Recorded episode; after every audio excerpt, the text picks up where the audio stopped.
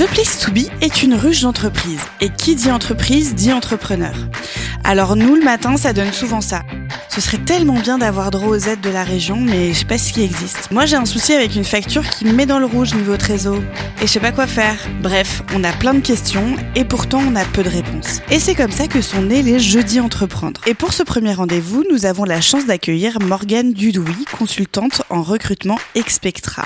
Bonjour Morgane. Bonjour.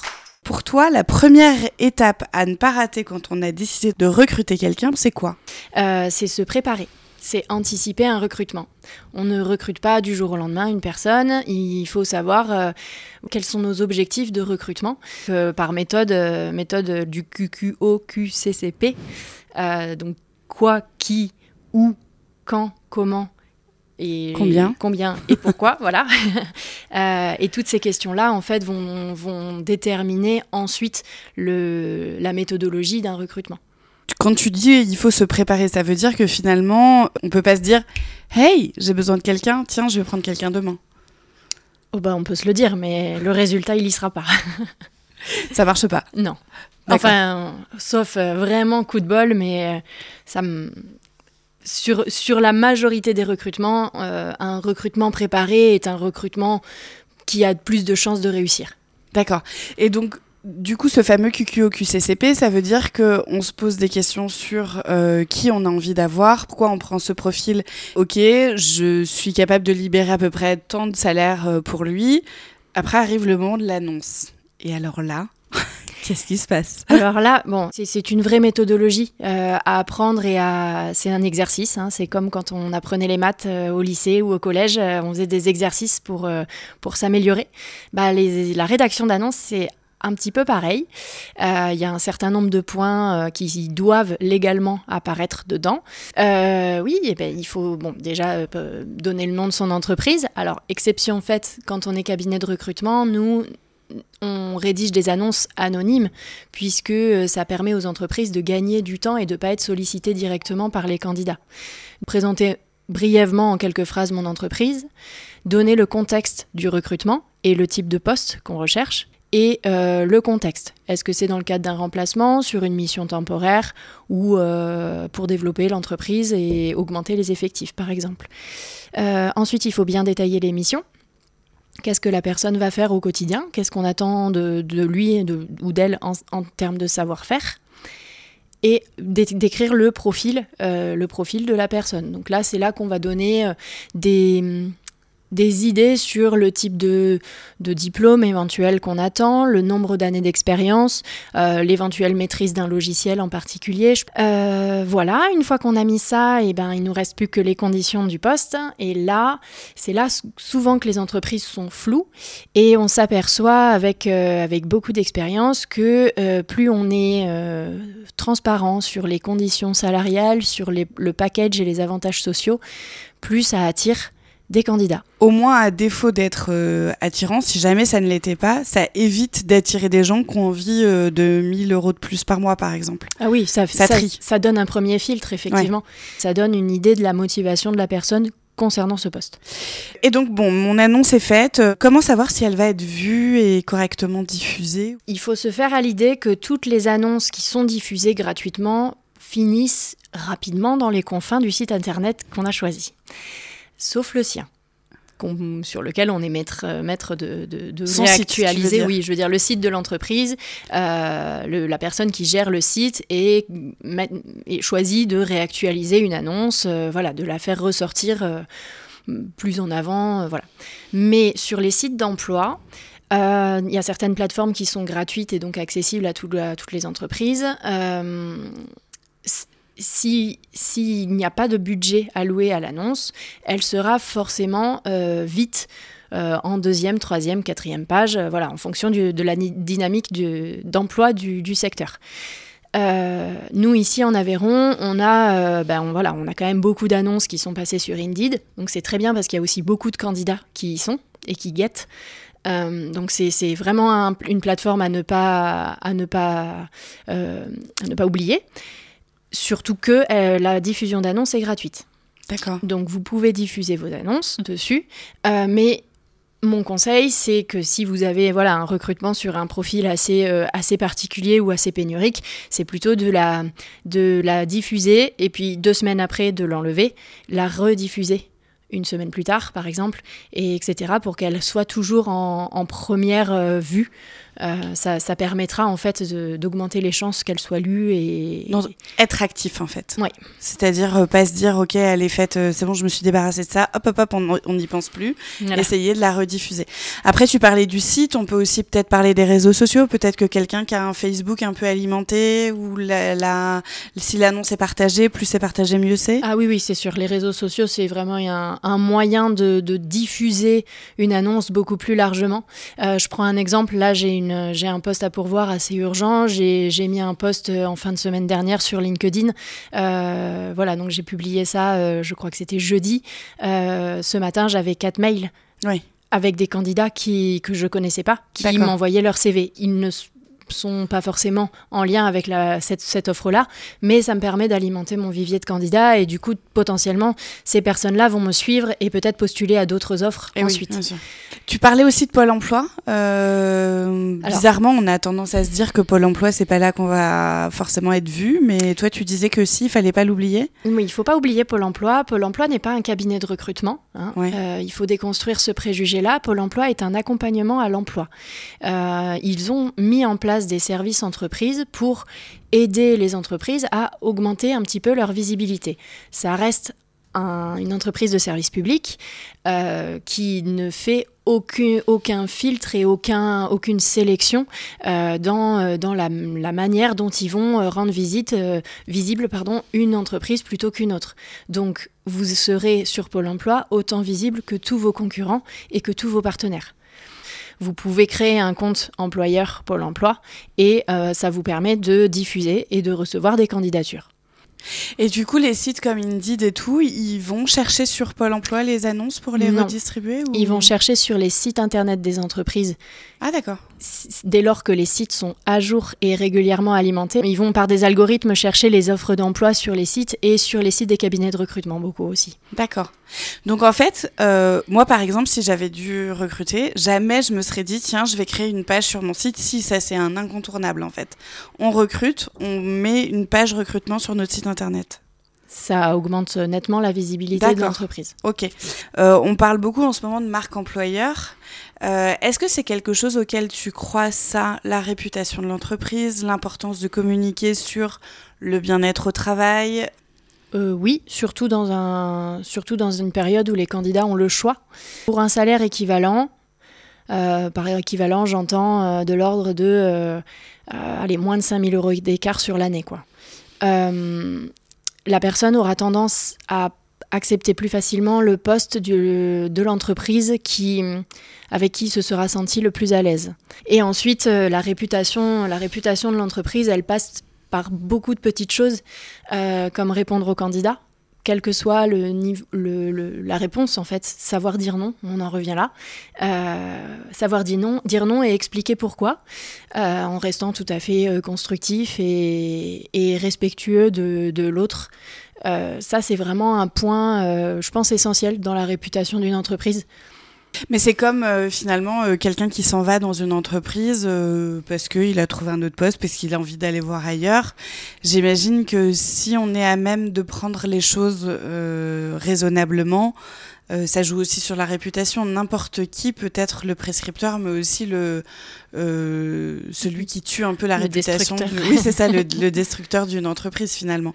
Donc tout ça, même si on est hors cadre recrutement, il faut y penser. L'annonce est faite, elle est publiée et oh joie, on a plein de candidatures. Quels seraient tes conseils de ce qu'il ne faut pas rater quand on... Mais il y a une présélection avant, c'est-à-dire que les CV que vous allez recevoir de votre annonce, euh, vous n'allez pas recevoir tout le monde en entretien. En ce moment, on est plutôt dans la, période où on, a, euh, on reçoit sur une annonce un ou deux CV. Donc oui, on a, tendance à vouloir euh, recevoir tout le monde. Mais si ces un ou deux CV ne vous plaisent pas, vous n'êtes pas obligé recruter par défaut ou contacter une personne par défaut, même si vous savez que ça va pas le faire, en fait, ça, ça marche pas. Ça va vous faire perdre beaucoup plus de temps que ce que ça va vous faire gagner en efficacité dans votre travail. Mon conseil, c'est vraiment euh, bah, de contacter, euh, contacter d'abord par téléphone euh, pour voilà essayer de cibler un petit peu les recherches de la personne, etc. Et ensuite, les personnes qui vous ont convaincu au téléphone, là, prévoir un entretien avec eux. Un entretien, pour que ce soit efficace, il faut que vous en sortiez en vous disant j'ai plus de questions. Déjà, étape 1, c'est vraiment prévoir toutes vos questions et alors il y a différentes méthodes en fonction des gens. Moi je sais que j'aime bien me noter mes questions pendant que le candidat se présente ou répond à une autre question. Ça me permet de rebondir ensuite dessus et de ne pas oublier. Le deuxième point, c'est de poser toujours des questions ouvertes. C'est-à-dire ne pas inciter le candidat à répondre par oui ou par non. Il faut plutôt euh, essayer de tourner les questions de manière à ce qu'elles soient vraiment, euh, qu'elles donnent lieu à une réponse phrasée et qui peut permettre en fait à la personne d'argumenter euh, pourquoi elle dit ça. Euh, donc ça, c'est les, voilà, les deux points importants. et après, hein, en termes de plus ou moins méthodologie, en fait, en gros, il faut que vous soyez capable de dire de la personne que vous recevez, qu'est-ce qu'elle aime faire, qu'est-ce qu'elle n'aime pas faire, mais qu'elle peut faire quand même, qu'est-ce qu'elle veut surtout pas faire, et qu'est-ce qu'elle aimerait faire mais qu'elle ne sait pas encore faire. J'aime, je n'aime pas, mais je peux faire je n'aime pas et je ne veux pas faire, et j'aimerais faire mais je ne sais pas faire. D'accord. Ce qui peut donner des pistes de ces tâches-là, je lui donnerai pas. Euh, ces tâches-là, euh, elle a envie de le faire et je vais pouvoir mettre en place des systèmes de formation. Enfin, donc ça, c'est hyper important pour un recruteur. Surtout pour un poste en CDI où vous allez euh, vous allez hum, capitaliser sur la personne. Voilà, capitaliser mm. sur la personne et projeter surtout son, son savoir-faire et son savoir-être sur un long terme avec des perspectives d'évolution, puisqu'on n'est plus dans les phases où on, dans, dans, un marché où on reste indéfiniment sur un même poste et les mêmes tâches euh, sans jamais en changer en fait. Oui, bien sûr. Euh, il y a quelques années, un bon recruteur était un recruteur qui foutait la trouille. Son fauteuil était plus haut, il arrivait systématiquement à la bourre pour voir comment on gérait le stress. Euh, plus il posait de questions pièges et mieux il voyait notre résistance au stress. Est-ce que c'est encore le cas ça aujourd'hui? La marque employeur, euh, en fait là, elle, elle, peut être vraiment ternie par ce genre de, ce genre de comportement. Si c'est si c'est pas argumenté, voilà, ça peut arriver d'avoir un retard. Euh, sur un entretien. Mais, euh, mais ça, enfin, le faire sciemment pour mettre mal à l'aise la personne, pour moi, c'est pas démarrer sur des bonnes bases. Et à partir de ce moment-là, si vous voulez instaurer un climat de peur et de d'une personne qui va vous écouter au doigt et à l'œil sans jamais prendre aucune initiative, bon, peut-être que ça marche, mais vous aurez du mal à trouver des candidats qui accepteront de le faire, toujours pareil par rapport à cet équilibre vie pro-vie perso. bien sûr et le nombre de burn-out qu'on a autour de nous. Euh, voilà, ça, euh, ça c'est des, des, agissements et des comportements qui mènent à, à, des arrêts de travail, à des arrêts maladie, à de, l'absentéisme et à des dérives en fait euh, professionnelles.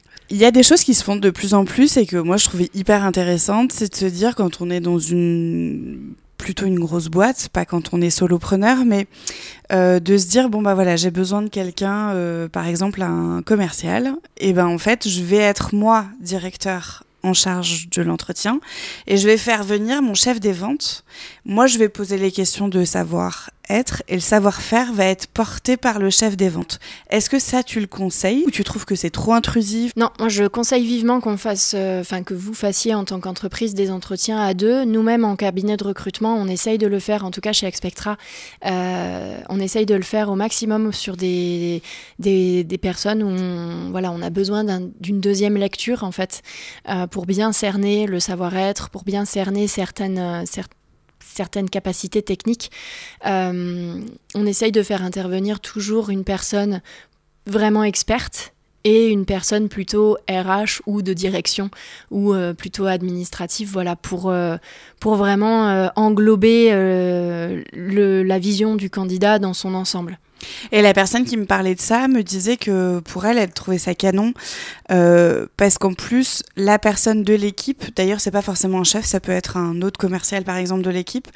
Et en fait, la personne de l'équipe se sent impliquée dans le choix du, nouvel arrivant et peut déjà expliquer aux gens, aux autres personnes de l'équipe, bon bah il est comme ça, il est comme ça, et en fait, ça crée une, un, une, un désir d'accueillir l'autre et, et les gens se sentent impliqués.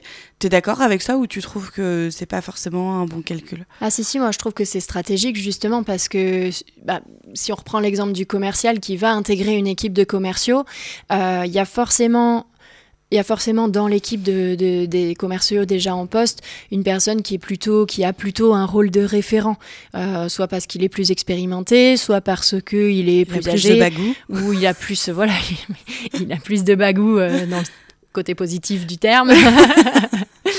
Et puis euh, voilà, je pense que cette personne-là qui est valorisée en fait, c'est une forme de valorisation pour la personne, euh, mais attention, il faut que ce soit bien amené aussi auprès de l'équipe pour pas que tout le reste de l'équipe se dise ah bah super, lui c'est le, c'est le chouchou, euh, il a le droit de participer aux entretiens, bah celui qui l'aura sélectionné, que dalle, euh, on va pas le Ça peut être fait sous forme de volontariat aussi. Peut-être que tout le monde n'a pas envie de participer à des. Enfin bon, bref, ça, ça, peut quand même être une. C'est une bonne idée dès lors qu'on a, Ouais, dès lors qu'on a identifié vraiment un référent ou un chef d'équipe ou un manager direct qui va mmh. travailler avec cette personne ou qui va être son tuteur. Oui, c'est ça. Euh, je sais que tu as un mantra en recrutement. Est-ce que tu peux nous le donner? Alors j'en ai deux. Euh, le premier, c'est quand il y a un doute, il n'y a pas de doute. D'accord. Donc, c'est-à-dire que si vous avez un doute lors de l'entretien, ne vous cachez pas les yeux à travers des œillères. Ce doute va se confirmer. Ça, ça, ça va sauter à un moment donné.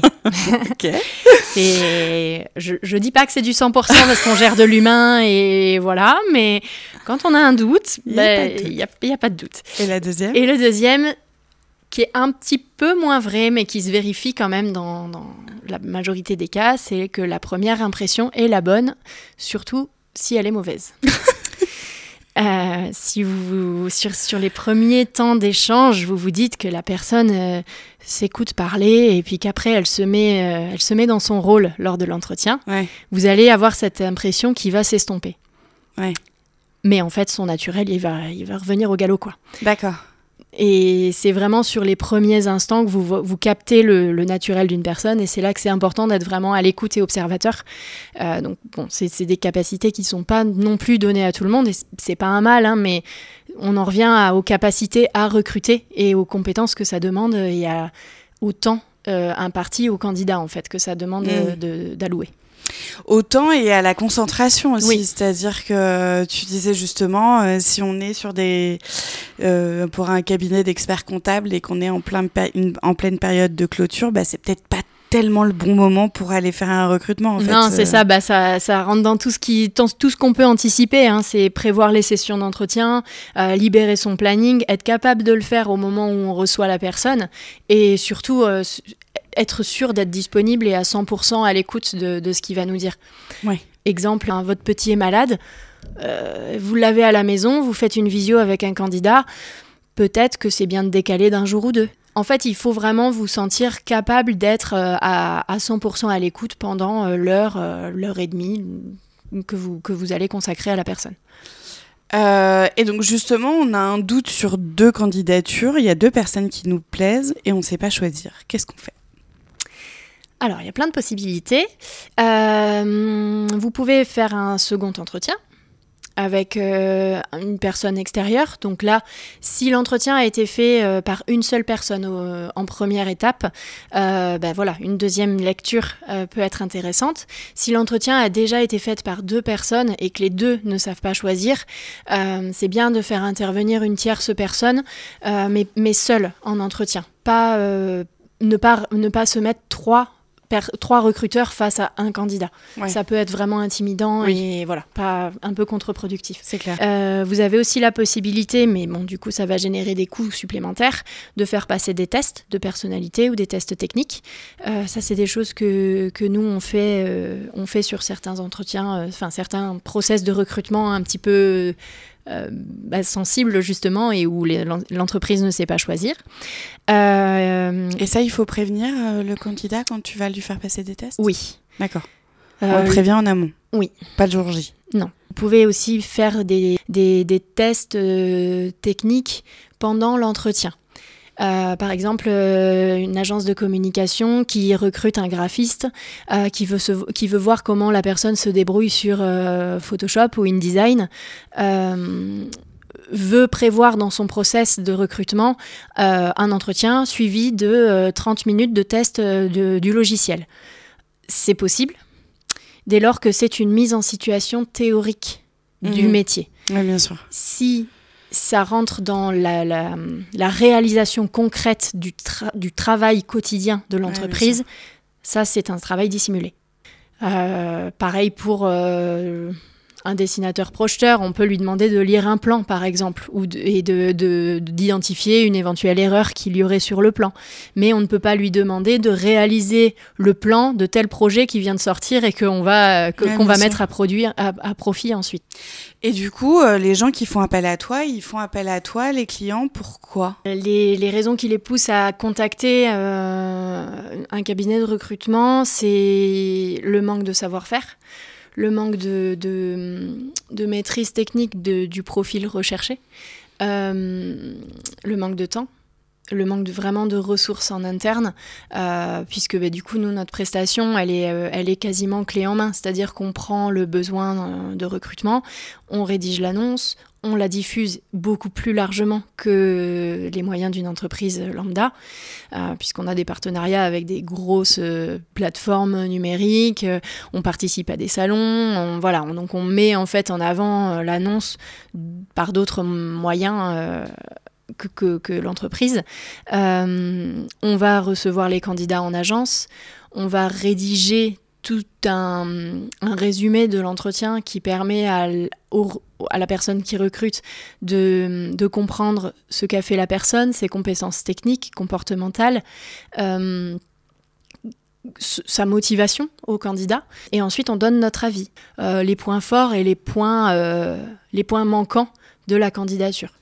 Et puis j'imagine que en fait à force de faire ça toute la journée, tu dois avoir une, finesse dans le jugement qui est quand même plus aiguisée que quelqu'un qui est non seulement très investi parce que c'est sa boîte, mais aussi euh, peu habitué à faire du recrutement. J'ai un, regard différent puisque je suis externe. Oui, tu es objectif. Donc je suis beaucoup plus objective et, euh, et l'idée c'est de, de confronter la, mon avis et l'avis de la personne euh, que, qui va recevoir euh, en dernier entretien. Puisque une fois que j'ai rencontré moi en agence euh, mes 5-6 candidats que j'ai sélectionnés, je vais envoyer une shortlist de 2-3 personnes maximum. L'idée, c'est de, de, pour moi de cerner vraiment les meilleurs profils pour ce poste mm. et que ça apporte déjà tout le travail de présélection euh, et que l'entreprise n'ait plus qu'à valider en fait l'adéquation de personnalité et l'adéquation de, savoir-faire de, de, la personne vis-à-vis de l'entreprise. Qu'est-ce qui fait que tes questions à toi euh, c'est des bonnes questions. Nous, à Rodez, on a ouvert l'agence euh, il y a un an et on a fait le choix d'intervenir sur ce qu'on appelle du multimétier. C'est-à-dire que moi, je ne suis pas spécialisée sur un corps de métier particulier. En revanche, je m'appuie énormément sur les, les experts qui sont à Toulouse ou à Paris, à Bordeaux, n'importe où, que je connais, qui me forment à la méthode de recrutement d'un métier que je pourrais ne pas maîtriser. D'accord. Et donc, euh, tu fais une sélection de deux, trois profils que tu envoies. Donc, l'entreprise reçoit ces personnes-là. Euh, elle fait un choix. Euh, est-ce que ton travail s'arrête là? Mon travail s'arrête là. Mon travail officiel et qui, qui donne lieu au paiement de ma prestation s'arrête là. C'est-à-dire le premier jour où la personne arrive dans l'entreprise, signe son contrat de travail et démarre la relation. Euh, ensuite, euh, on, a, bah voilà, on a quand même un service euh, qu'on veut garder de qualité. et donc, comme on gère de l'humain, on suit notre candidat. On, le va, on va le suivre sur la première semaine, on va le suivre sur le premier mois, on va le suivre sur la fin de sa période d'essai. ça, c'est à peu près les trois étapes pour identifier s'il y a une quelconque alerte que que moi je puisse relayer en fait à l'entreprise. Si malgré ça, la personne s'en va, nous avons une période de garantie qui se déclenche uniquement si la facture a été réglée. Comme toute prestation qu'on paye, on a un service à payer après-vente euh, voilà, qui peut se déclencher si jamais euh, bah, la personne n'a pas donné satisfaction. Très bien. Eh bien, merci beaucoup Morgane. Merci à vous. On se retrouve bientôt pour un prochain numéro de Jeudi Entreprendre. À très vite.